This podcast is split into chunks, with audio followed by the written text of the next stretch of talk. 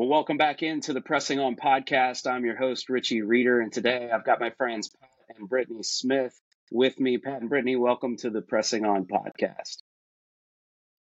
Glad to be here. Thank you so much. Absolutely. Pat and Brittany have been married for thirteen years, and they have three children. Mia, their oldest, who's ten, and their twins, Emma and Owen, who are both eight. They reside in New Wilmington, P A, where Brittany's an educator as a fifth grade teacher, and Pat is the head swimming and diving coach at Westminster College. Their family has collectively shown resilience in the face of critical illness and facing the long journey of pediatric transplant for their daughter, Emma, over the years. They're personal friends and people that I respect greatly, so appreciate you guys taking some time to chat with us this afternoon. Sure. I'd love to begin with um, just getting to know you guys personally. You know, our listeners to the Pressing On Podcast are some folks that are on the transplant journey that you guys have endured and continue to endure. Um, and then also people that might be facing a long-term hospitalization right now. Um, so let's give our listeners a feel for who Pat and Brittany Smith are. If you guys could tell us a little bit about how you grew up and how you met. Well, we actually grew up about ten minutes apart from each other, um, but we didn't meet until we were in college. So I grew up in a town called Bethel Park in the South Hills of Pittsburgh.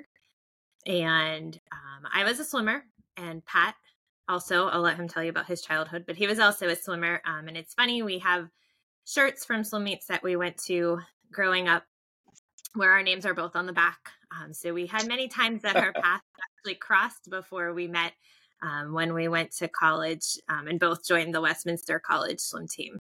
Um, so I grew up in Bethel Park. I spent a lot of my my childhood swimming um, and um, attending youth group at my church. Um, that was a big part of, of my family growing up. Uh, I have one sibling. I have a brother. Um, and I'll let you. Who just had a baby, his first baby, another nephew for uh, Brittany right. and I. Just a few days ago, so love it. How about you, Pat? Yeah, I grew up in uh, South Park, which is also in the South Hills of Pittsburgh, and um, I just think all throughout my childhood, I I pretty much played any sport there was: um, baseball, basketball, soccer, um, and swimming, and um, ultimately ended up being the best at swimming, and kind of what led me to want to swim in college, and um, that's where I met Britt. And I would say just kind of growing up, I don't know. I mean, anytime we could get outside and play, that was kind of what just shaped us. And um, I think we um, I think we both remember, we, we kind of remember seeing each other at uh, Kennywood Amusement Park during their physics day. During I had both- a, a Westminster shirt on, and I knew I was going. Oh, gotcha. During yeah. our senior year. So that might be the first time it, it actually ever clicked, but Um, yeah. And then once we got to Westminster, obviously started dating, and the rest is history, right? Nice. So I'm curious, um, having played baseball in college myself, like being a college athlete, you know, those that have done it know that it's like a full-time job. So like the dedication, the hard work, the responsibility, balancing the athletics and the academics, like for both of you, like, how would you say that being a college athlete, um, kind of affected how you approached adulthood and all of that hard work and discipline? What did it form inside of you?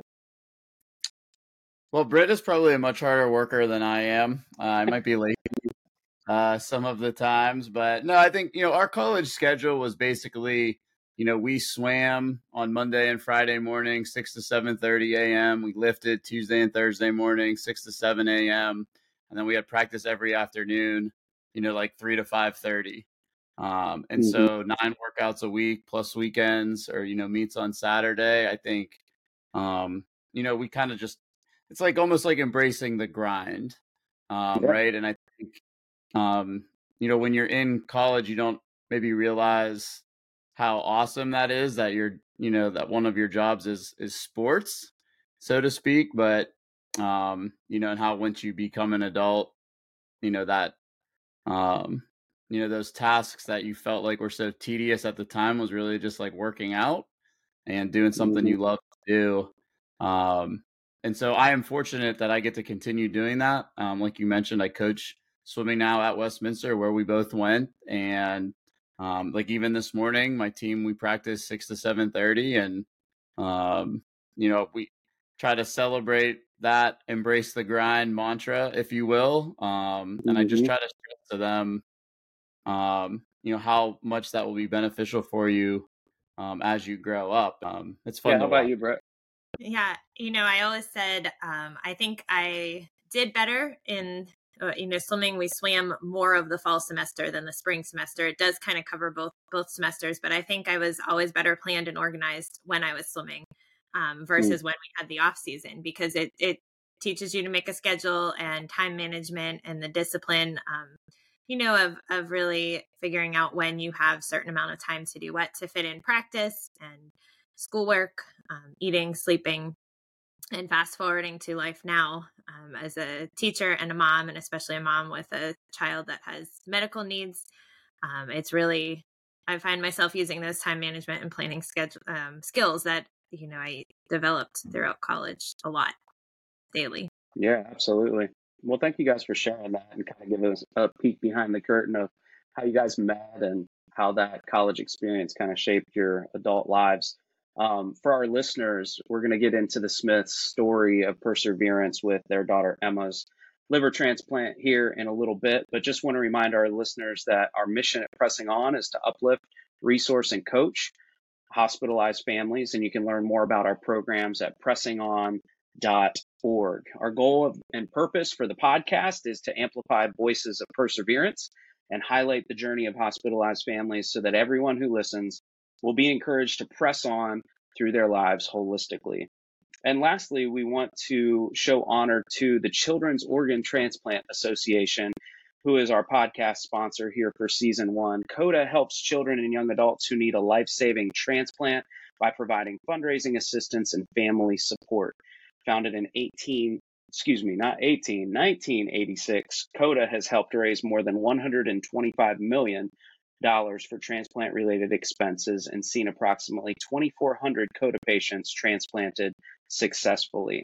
They're a five oh one c three nonprofit organization, so funds raised to help meet transplant expenses are not considered income for families, and one hundred percent of each contribution made to COTA in honor of patients helps meet transplant-related expenses, and gifts to COTA are fully tax deductible. So for more information on how COTA might financially assist your family on the transplant journey, head to C O T A dot org. That's C O T A dot org. I believe that COTA was actually part of you guys' experience as well. We were connected to them, I think, mostly through you uh, and Reagan, okay. uh, and with uh, Micah's uh, journey. Um, you know, I guess for the the listeners to this podcast, um, you know, Micah and Emma had the same maybe genetic disorder. And uh, Micah was transplanted maybe eighteen months. Was that right? Before, more than that, before Emma. Um, and so yeah. they're uh, roughly the same age. Micah's a little bit older, uh, your daughter. But um, and so not that we copied everything you guys did through the process, um, but it was a really good guide, um, I think, for us, obviously having not gone through that before or really having any idea what it might look like. But um COTA was a great um, partner for us. Uh, Emma was actually transplanted uh, d- during uh, like COVID. So um, we uh, had a, maybe a unique relationship with COTA through that time that we didn't, um, you know, get to do any fundraisers on our own um, because mm-hmm. it all process all, all happened pretty quick um, as we went through it. So. Yeah, it was definitely a unique season to be in the hospital. I definitely want to hear your thoughts on that in a moment. But Brittany, I'm, I'm hoping that maybe you can give us a little um, background on, you know, your story with Emma and the liver transplant. Um, maybe if you could take a few minutes to kind of walk our listeners through her onset, diagnosis, hospitalizations, and get into the transplant journey just to give a little background. We'd love to learn from your perspective. Yeah, so Emma and Owen um, are twins, and they were born at thirty-four weeks. Um, so it was kind of a surprise um, going into labor early, and there was a lot of um, a lot of adrenaline and buildup as as we were transported from one hospital to another to um, account for six-week early twins. Um, and so they they were born and they were healthy, um, and we were sitting in their NICU room, kind of letting everything calm down um, and adjusting to life of having two newborns and two newborns that were in the N I C U along with a two-year-old at home.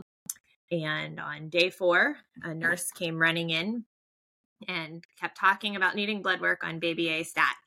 Um, and that something was wrong. Something in her newborn screen had come, come back wrong. And the reality is the hospital we were at um, really had no, no, or not, I'll say no, no knowledge, but not the correct knowledge um, that they needed to sure. even give us the information we needed on this diagnosis that they thought they might have found.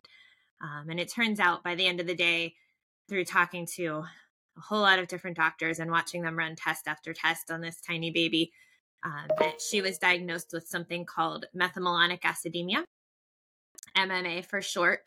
Uh, and on her newborn screen, her methylmalonic acid level had been flagged as high.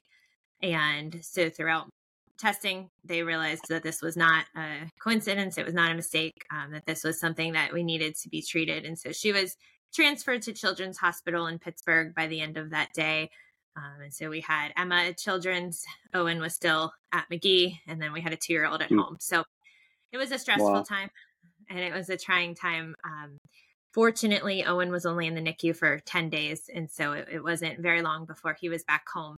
Um, and then we were just traveling back and forth between two places um, and trying to learn as much as we could and soak in everything we could from from all of the doctors. You know, we're fortunate to live in a city that has a metabolic department in their children's hospital um, and mm-hmm. has some of, some of the top geneticists, you know, in the world who can provide us with the information that we needed and point us in all of the right direction. Um, and throughout all of this, you know, Emma's lab stabilized in the hospital. Fortunately, she was diagnosed from the newborn screen, and so we didn't have to experience too many scary moments in those first couple weeks there um, as they worked to get her on the right diet um, and and get her stable enough to bring her home with us. And I can remember at the first appointment we went to, outpatient, they mentioned liver transplant, um, just kind of throwing it out there casually. Uh, but at the time, they said it wasn't something that they would consider until she was at least a year old. And so we kind of went through that first year of her life, um, learning more and more about M M A and how to treat M M A. Um, basically, just a brief synopsis, you know, her body's missing the gene to break down protein. And so it requires um, a strict diet. We have to count all of the protein that goes in her body. We have to count the calories that she has. Um, we have to, at, at that time as a newborn, she had to eat every three hours. Um, we couldn't go much longer than that without providing her body with, with substance. And so we um, spent the first year uh, making her formula, counting the protein, counting the calories, counting the hydration. Um, and then we reached year number one, and we brought up the idea of liver transplant again.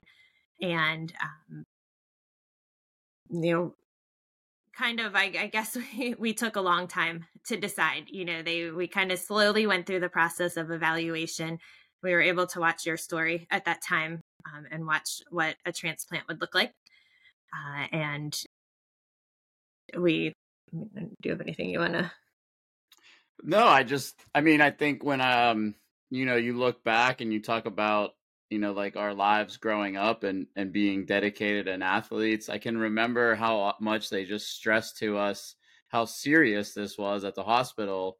You know, I can remember multiple doctors saying, you know, you have to feed her every three hours. And they kept saying it over and over and over again. And we looked at them and we're like, what do you mean? Like, what, we're not going to mess this up.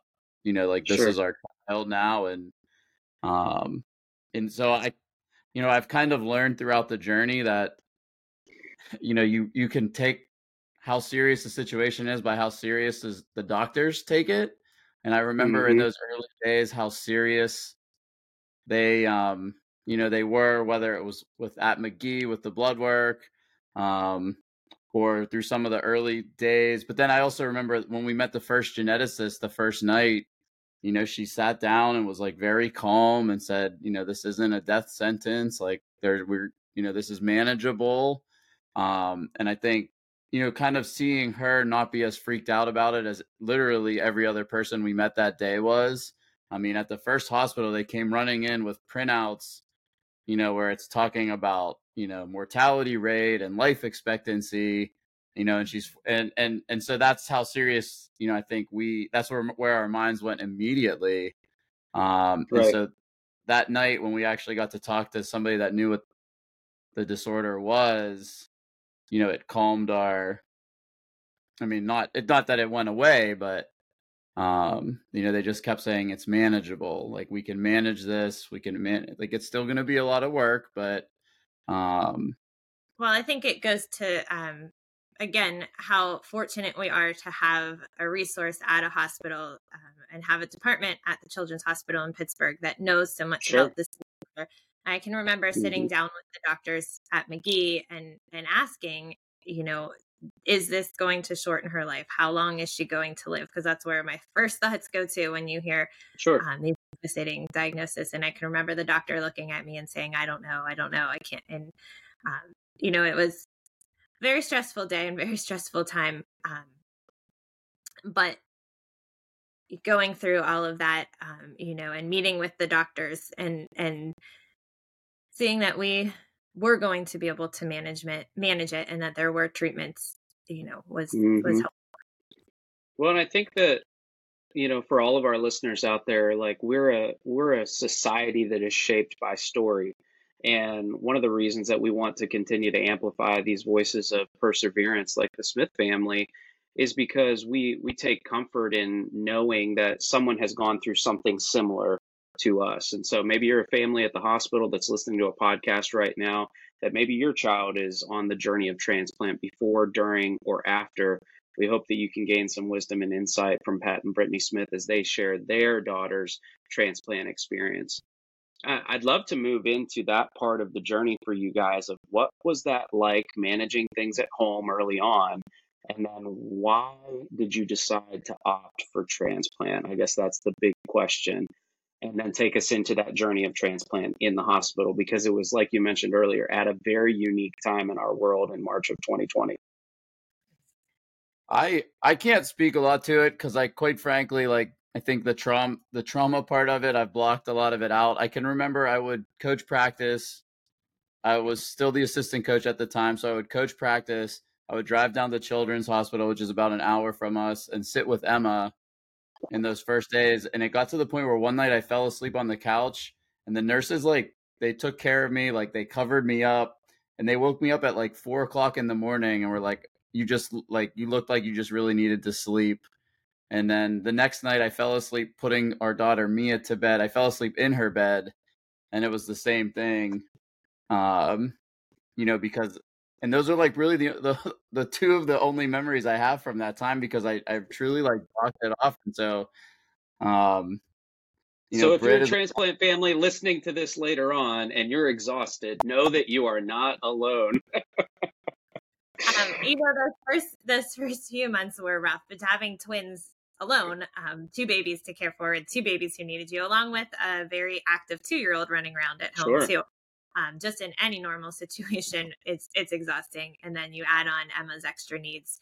Um, fortunately, though, Emma did very well her first year of life. Uh, her labs looked good each time we went. Um, she we we did opt to get a G tube, a feeding tube, and placed at about five months. And so that was mm-hmm. full on days when she wouldn't eat or we needed extra hydration. Um, but we, we brought up the idea of transplant after her first year, and the doctors kind of hesitated to even recommend us to move forward in the process, I think, because despite what they thought or what she could have looked like after the first year, um, she was handling things right. pretty well. Uh, I, I, I mean, I think, like you had mentioned about stories, your story to us uh, was very important. You know, it was after her diagnosis, we went online. And, you know, we found there's a Facebook group for, for families of children with with M M A. Um, mm-hmm. And you start to see the positive stories that, you know, there there are older kids who, you know, are seemingly doing very well. Um, and they're advocating for their children, and they're um, creating their own foundations or fundraisers. And so you kind of, you, you know, you're not alone um, anymore. And I can, I can remember the... Um, you know, the, um, the genetic counselor saying, you know, you're going to talk about, you know, things like potty training. And um, her doctor, Doctor Vockley, would always say she's not going to walk down the aisle with a sippy cup, or, you know, because she was only drinking from a specific kind of bottle or a pacifier. Sure. And, you know, it said these things will work themselves. And, and, and they, you know, from, you know, the geneticists to the genetic counselors to nutrition, they did a good job just normalizing the disorder that, um, you know, we watch a lot of Bluey now, you know, it's like run your own race kind of thing. Um, yeah, yeah. And so, you know, that, that really hits home um, as you go through it, that, you know, they'll get there. It may not look like what other people look like, or it may not be what you, you see other people post on Facebook or Instagram, but um, mm-hmm. they'll get there at that, their own pace and in their own time.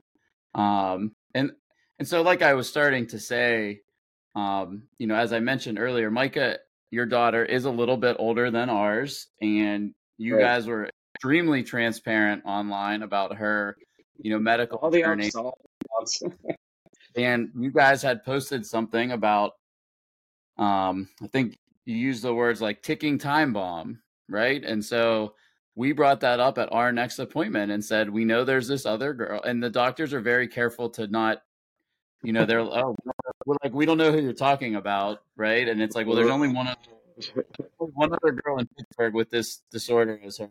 Like, and, um, And so we, you know, use that or use you guys a little bit as a as a guide to say, well, we know she's going through the evaluation process for transplant. Um, and so they kind of, I think they pushed us off to the end of the summer. Well, you know, we, we I brought it up. I can remember bringing it up at her, at her appointment right around a year, because that's when they told us that they would start considering it. Um, and I can remember him saying, you know, I don't know that she needs that right now. She's managing all right on her own. Um, and then I can remember, you know, Micah had her transplant in January, and right, mm-hmm. and yeah. Emma had an appointment soon after that. And I remember bringing it up again. Uh, and see, we were also a little bit in a unique situation that there were some trials coming out um, with gene yeah. therapy and some other different trials that would take the place of transplant. And I think our doctor really hesitated for a little bit at first, because Emma was handling things pretty well. Um, and so we were kind of going back and forth. Do we continue to keep doing what we're doing? We have a routine. It's hard, but it works. We can, mm-hmm. you know, we're managing it. And do we wait out and see, see what happens with these therapies, or do we continue with transplant? So Emma was, a, a, well, it was the summer before she turned two, and we did the evaluation at the beginning of the summer. And we, for ourselves, said, you know what, we're going to take this summer. It's my time off in the summer. We have vacations planned. We're going to go enjoy life as a family. And at the end yeah. of the summer, we're going to come back and talk about whether we want to list her or not. Um, and mm-hmm. so that kind of turned into a whole nother year, year and a half. We almost. couldn't decide. I mean, and honestly, um, Doctor McKiernan, who is at the, he was the head of the hepatology department. He called us one afternoon yeah. in August and said, something to the effect of, you know, if, if you're not ready, or you don't like, you don't have to say yes right now. You know, like if like we're okay with that on our end medically, like this, we're not um, going to push you into it. And I kind of feel like they can tell that if we weren't jumping down their, you know, throats to, to, to list her, that, you know, obviously they do this every day. We did it once. um, it was a hard decision to make. Um, you know, we, we knew what we were getting into. Uh, we had certainly seen stories and watched stories. We knew what this was going to entail. We knew what the end results were going to be, and, and hopefully, you know, mm-hmm. how that was going to change. Um, but we also, you know, sometimes you get stuck in the hard that, you know, and it's hard to change yeah. to a different hard, um, mm-hmm. you know, and I think, ultimately, looking back, it really, you know, it, I think we did the right thing. We, we followed the path that, that we needed to, because when we did make our decision, there was a clear-cut sign that this is what needed to happen. Um, Emma was had just turned four, and she was hospitalized for what we thought was a stomach bug.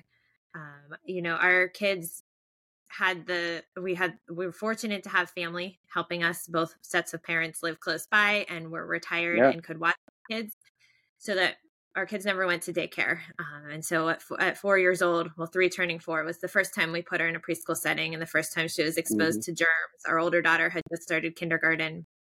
And so it was, there was some illness going around, and we thought that she was admitted. It was right around Thanksgiving for a stomach bug, and they came back and her M M A, M M A level at the time was higher than they had ever seen it in anybody else. And wow. we're actually surprised that she was functioning the way she was functioning.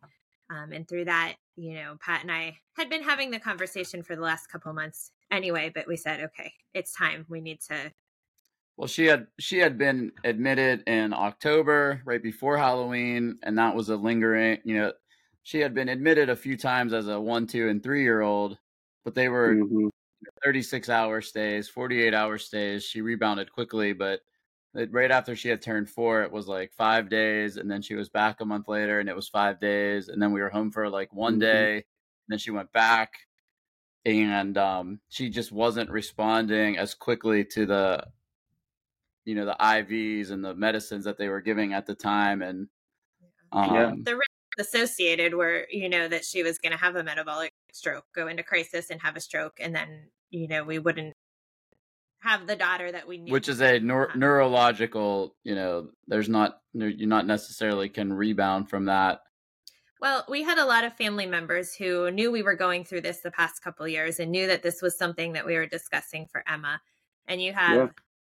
not, not even um, necessarily close family members, but distant family members, you know, and they said, we know if you do this, you know, sometimes transplants are more successful if you can have uh, a relative donate, you know, with some of the blood matches and, and all of that. Mm-hmm. So to kind of not put anybody on the spot, but to put it out there for any family member that was interested, we, we gave a brief summary of what was happening on Facebook, never expecting the response that we got, um, but putting it out there for, for a few people that had mentioned they were interested to us.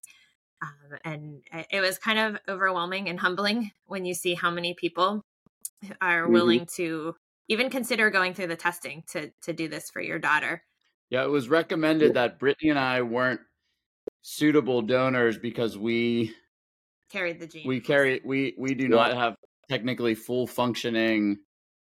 I don't know the gene. I'm not, but um, and so that might. I mean, that might be different a little bit now, um, as far as M M A goes. But I can also I can remember this.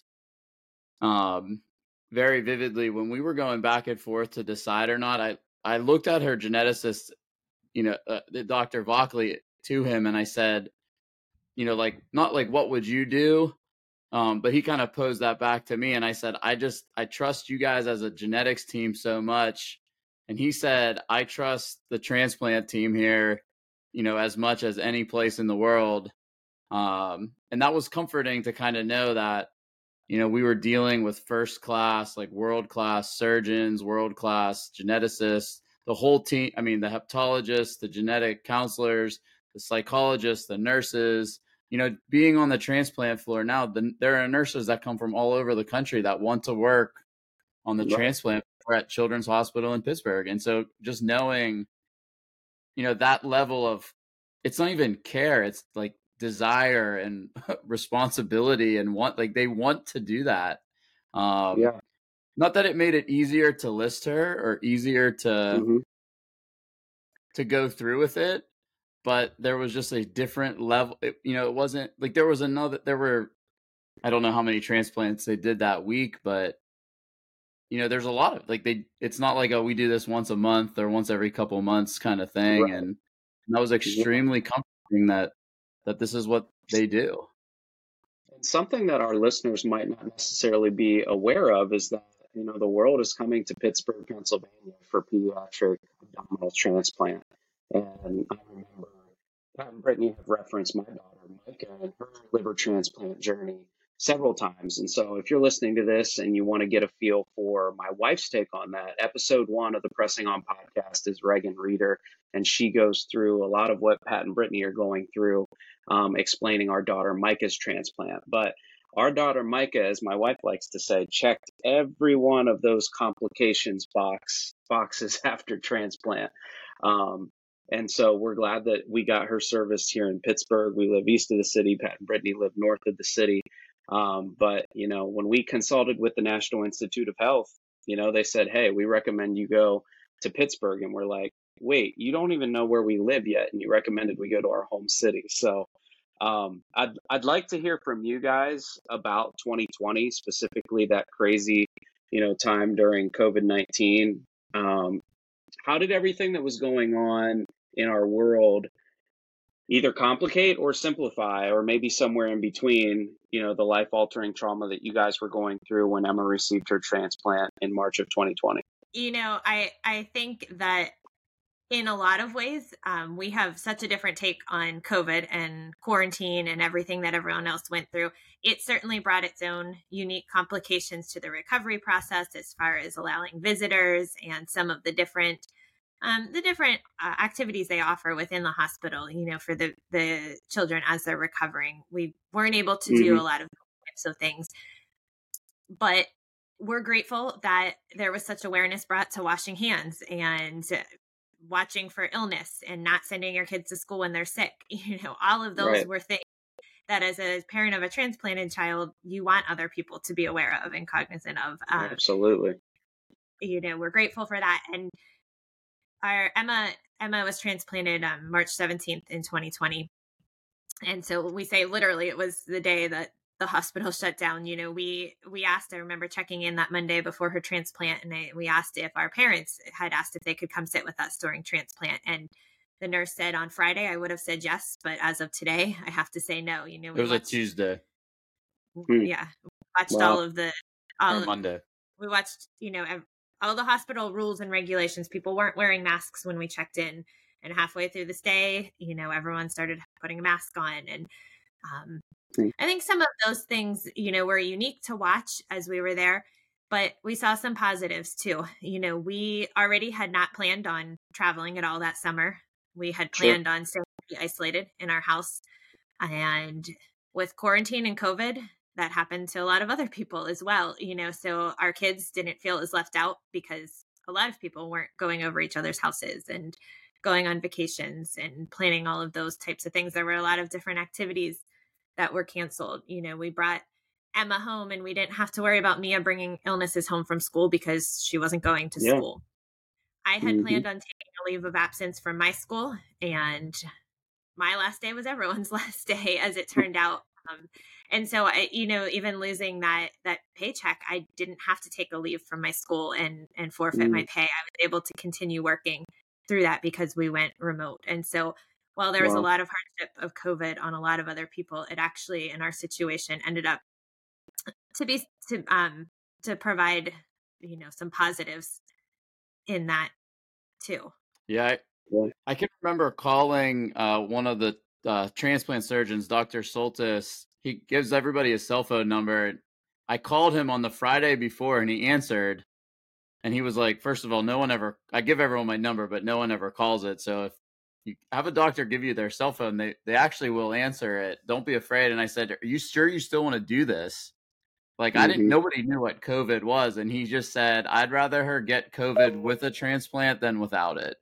Yep. Um, and Not that that sealed it for us, but, um, you know, I think it was reassuring to be to to think, you know, we don't know what this illness is, but, um, mm-hmm. you know, this transplant, essentially it gave Emma, you know, eighty percent function of the methylmalonic gene in her body, um, because mm-hmm. most of her body metabolizes a lot of that um, in, in the liver, um, or eighty percent of it. Um, and so, you know, that was like the first thing to, to kind of think about. Um, I can remember that they did her M M A level the night before transplant, and it was like nine hundred fifty, like it's supposed to be wow. one for people that don't yeah. understand M M A. And before they had, you know, closed her up on the table twenty-four hours later, it was like two hundred twenty, you know, so the liver wow. had been in her body, you know, hours at that point, and it had cut it from nine hundred to two hundred. Um, mm-hmm. and I, and I think like, like Britt said, the hospital started to clear itself out. Um, you know, there were days where there were four patients on the transplant floor. There were more nurses and doctors. Mm-hmm. Um, when Emma did have a bleed, You know, that was probably her most serious complication post um, post transplant. You know, one, the doctor was sitting in the room, kind of like just hanging out with us because there was nothing else to do. You know, he was getting to yeah. know us. And, you know, he noticed something. Um, you know, her heart rate started going up, uh, and her stool was bloody, and he was like, "Wait a minute." And I, you know, I just like to think if if it was a busy day, you know, it might have taken wow. a, a little while for, for for a doctor to come in or get a nurse's attention, or um, you know, and it was a it was a pretty not traumatic couple minutes there, but it, it just seemed like it was, you know, resolved so quickly. And I, I just think because they were all very, very accessible. And so we got to know the nurses very well. We got to know the doctors very well. Mm-hmm. And like everybody was conscientious when, when they got home. Yeah. So even just sending Emma back to school in the fall, six months later, everybody wore masks. Um, I, so I, COVID I really... was not all bad. It was definitely bringing some stability to families like yours. We, huh? we, we certainly have a unique perspective on it. Well, I, I appreciate you guys sharing that journey, because I think it's helpful for other families to to hear, you know, the stories that might seem like there's minimal complications, the stories where there's a lot, and everything in between. But everybody's battle is significant because it's theirs. It's their personal battle, and it's a major life-altering surgery. So I can only imagine the emotions as parents that that went through you guys during that time. And, you know, we say all the time that home doesn't equal healed. You know, it, it doesn't mean that everything's just hunky-dory. I'm sure that there's still responsibilities daily, weekly, monthly, quarterly, annually that you guys deal with. Maybe can you, before we, I have some support system questions that I want to ask you guys for our listeners, but can you give us an update on like how have things gone over the last couple of years since she's been home, had the transplant, what's she up to today? Um, fast forward a little bit and catch us up on her life. So, um, you know, if you saw Emma, you would see, think she's a typical eight-year-old. She dances. She tried softball. She got hit with the ball. She got hit with the ball a couple times and didn't really like that when, when batting. But you know, she same with soccer. She didn't really like the running back and forth part of that. Um, but she she loves to play. She's got a great imagination. She's very dramatic. You know, I I can see um, acting in her future. Um, she loves the dance that she takes. She loves school. She loves to read. Um, and I, I think, you know, you look at her and a lot of people, a lot of our, our friends, even close friends, you know, don't necessarily see the the care that goes into keeping her like that day to day. And and while mm. it's not quite as um, stressful, maybe as pre-transplant, and there's certainly not as much of a risk as there was pre-transplant, there's still a lot of planning, a lot of coordinating. You know, she's allowed mm-hmm. to eat more freely now, but we're still tracking protein. We're still tracking calories. We're still tracking hydration. Um, there are certain times that medicines she's taking might upset her stomach, and then you're you're watching that, because if she loses too much one way or the other, you know, then that becomes a problem.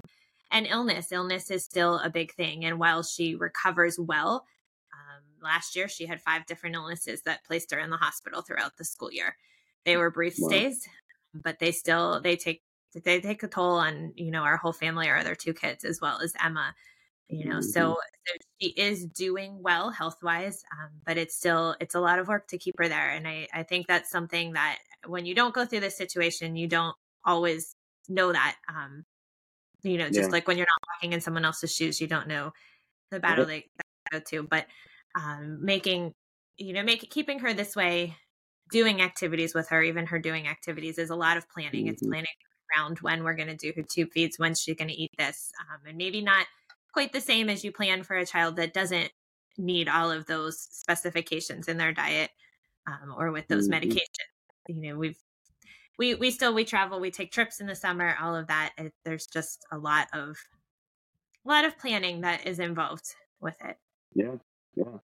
Pat, here's, here's the one question for you, because you and I have talked on the phone several times. Really respect how you advocate for your child. You're a questions guy.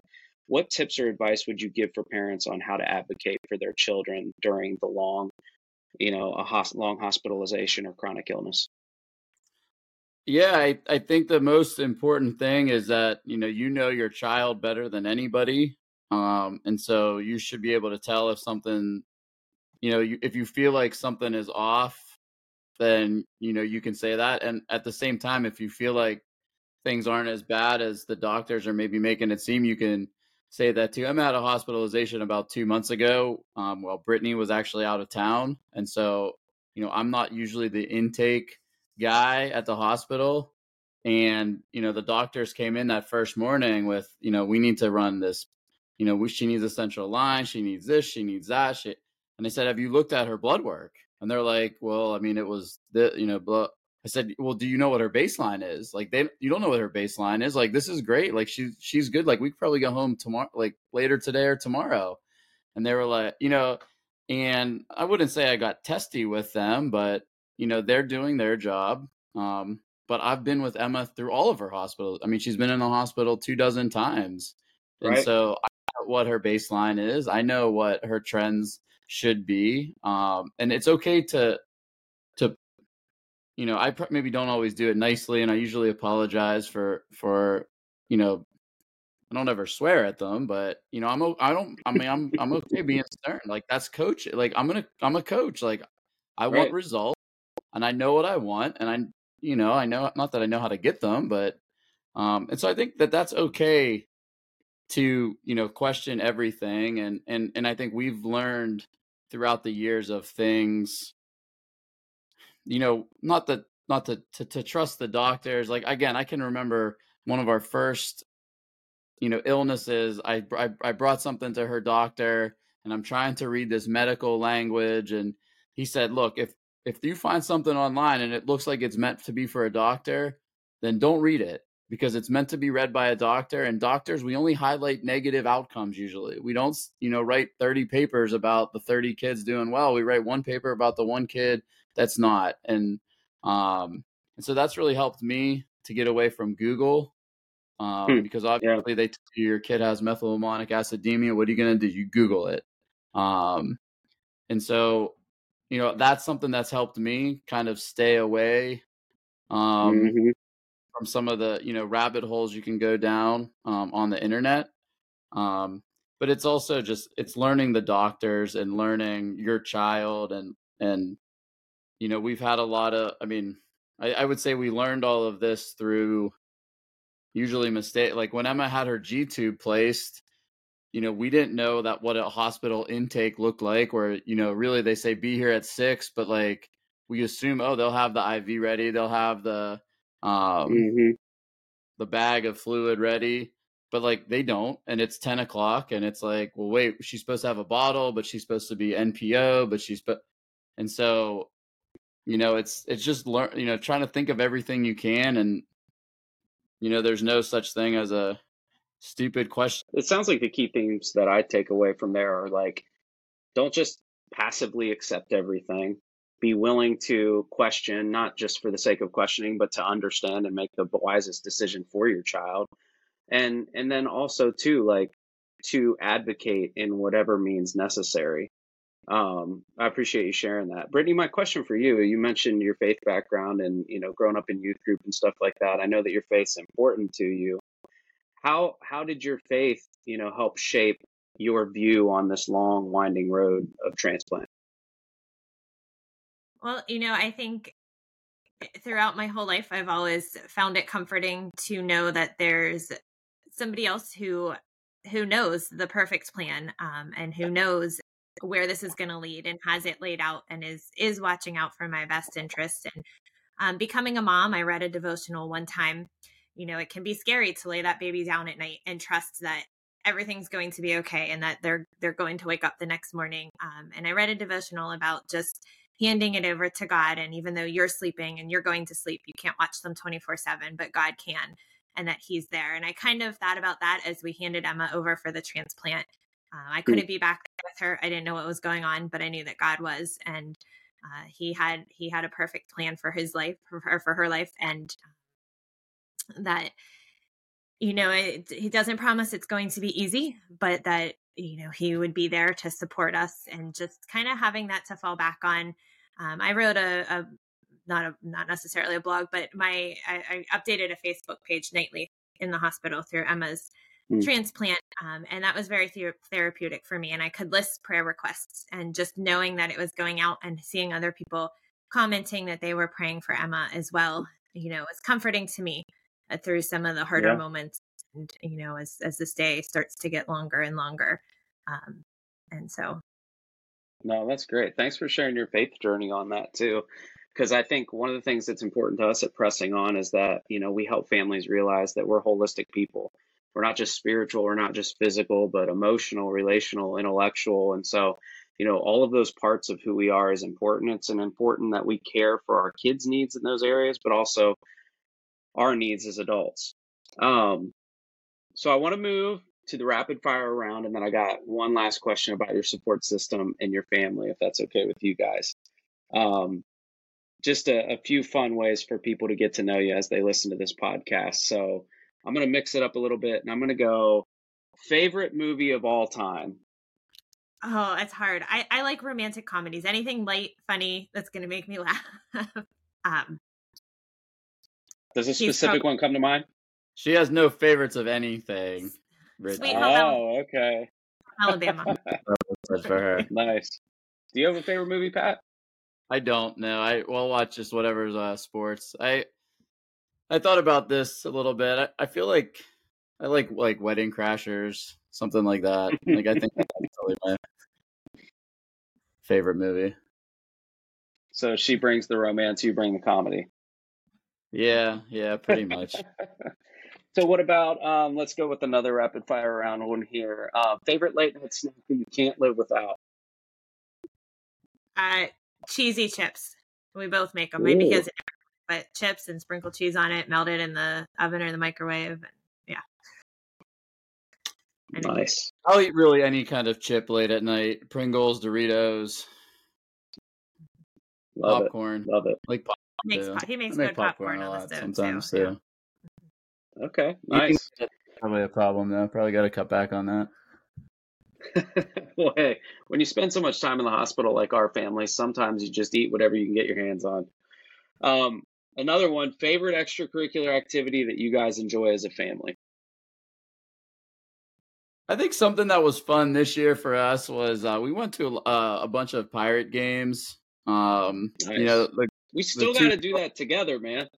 Yeah, the. Uh, The, um, you know, Owen, our son, started playing baseball, and, um, you know, his, his teams were very good, and he got really into it, which was awesome for, for me. Um, the girls both played softball the last, so they understand it a little bit. Um, we mm-hmm. have cousins, um, they have cousins, my brother and, and our brother and sister-in-law live in, in Pittsburgh. So we, you know, we started meeting them at games and, and, you know, like, you know, my mother and father live in Pittsburgh, or Britt's mom and dad live in Pitt. So we kind of made it like family outings almost. Well, uh, thanks for uh, sharing a little bit of you guys' interests with us and everything like that. It's it's always nice to not just hear somebody's story, but hear what you're into these days. So last question here for Britt before we wrap up. Like, we know several members of your sweet extended family. What would you say to a family that's approaching a long-term hospitalization or a chronic illness, um, or trying to navigate the waters of transplant with, how do you care for all of your children's needs, and how do you effectively kind of solicit help from extended family, and how do you tap into that support system? Maybe you can share your thoughts on that with families that are listening. Yeah, you know, I like to have control, and I like to think well, and that I'm going to be there for everyone and get everything done. Um, but it's just not possible. And so I think, you know, as you start to go through this journey, it, it is impactful, not just on the child that it's in, that it's, that's going to be there with you, but also on the rest of your family and how you're going to provide care for your other kids and make sure that they feel just as loved as, as they are, because although they might not fully understand what their sibling is going through, um, they do see that mom and dad are both at the hospital with them and they're at home. Mm-hmm. Uh, and so I, I think, you know, as much as I wanted to do it all and I wanted to be there and I wanted to be back and forth, you do have to make sure you have a plan for something, um, a plan in place for support, and even support for you, because there's going to be times that you falter and that you need to step away for a second and take a minute for yourself, because you're not, you're not good to anyone else if you can't, um, if you're not at your best too. And mm-hmm. so we are, we are fortunate that we have family nearby, both of our parents. Um, now, again, with Emma's transplant happening during COVID, it didn't quite go the way that we had planned it out, but we had a lot of, a lot of backups in place. Um, and my mom was able to be there for our other two kids for most of the time, um, navigating through online school with Mia and, mm-hmm. uh, you know, being able to to find some fun, isolated activities that they were still able to do.